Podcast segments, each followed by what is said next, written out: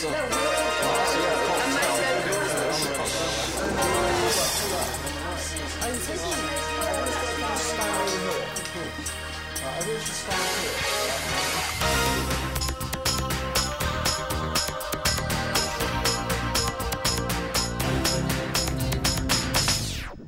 friends, and welcome to episode number seven Steak and Shakes, located inside the Oyo Hotel Casino, located at 115 East Tropicana Avenue, Las Vegas, Nevada, 89109.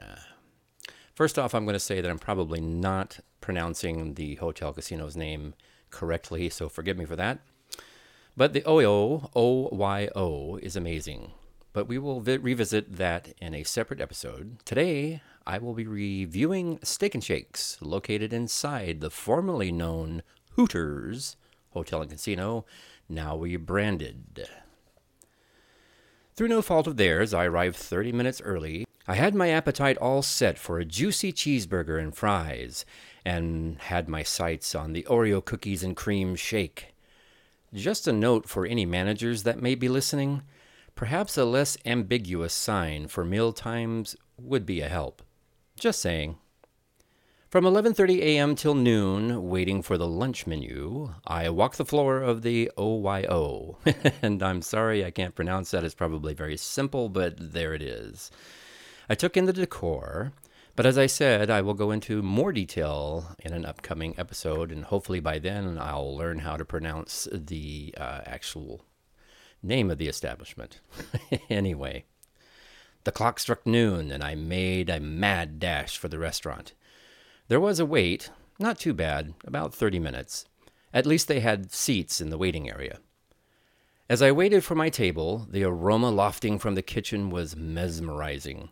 The dining area is visible from the waiting area, and the food servers delivering the tantalizing trays of burgers and fries and shakes to the waiting diners only fueled the hunger monster growing in my tummy.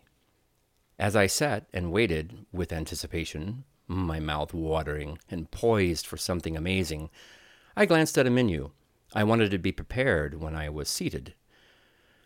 From a nice list of what I could only imagine was wonderful culinary delights, my choice seemed to leap from the page and directly to my brain, and with a nod from my tummy, the choice was set. Finally, my table was ready. I took a friend with me as a treat. I don't always dine alone.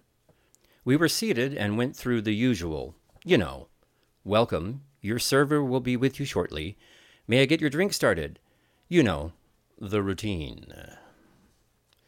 Everything seemed to be going very well. The ambience, the aromas, even the music was agreeable.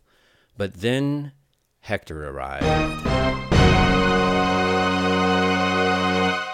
my food server, the person who should make me feel welcome, the ambassador for the restaurant. Here's page two.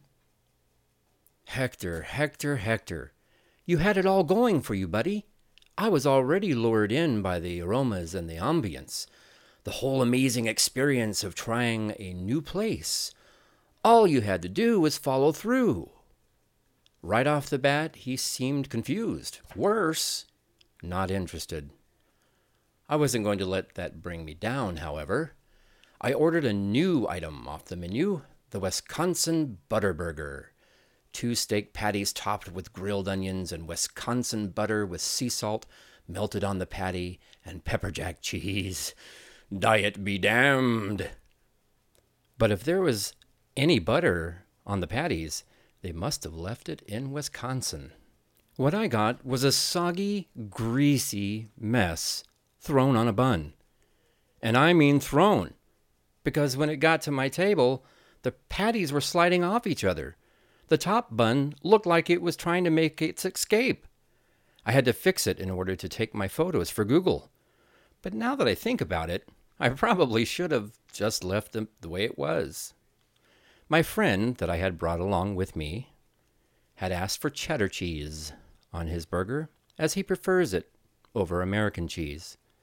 I watched Hector write it on his pad. He read it back to us and said cheddar instead of American cheese. And what do you think was peeking out of the burger when it arrived?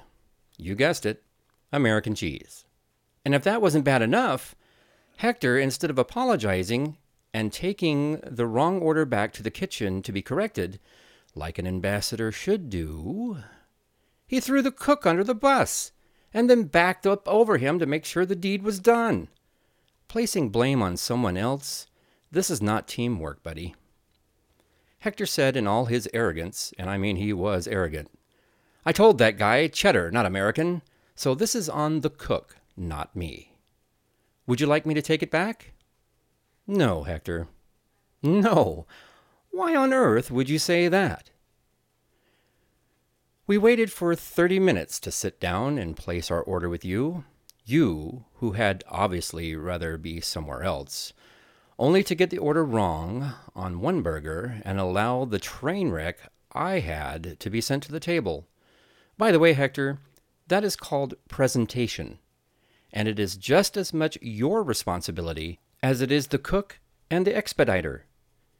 If you would not eat it if it was placed in front of you, chances are your customer wouldn't either. Yes, Hector, we would like you to take it back and bring it out as it was ordered. So off Hector went with my guest's burger, as mine sat on the table turning into a cold, congealed mess. But manners have taught me not to eat while waiting for the rest of your guest's food to arrive.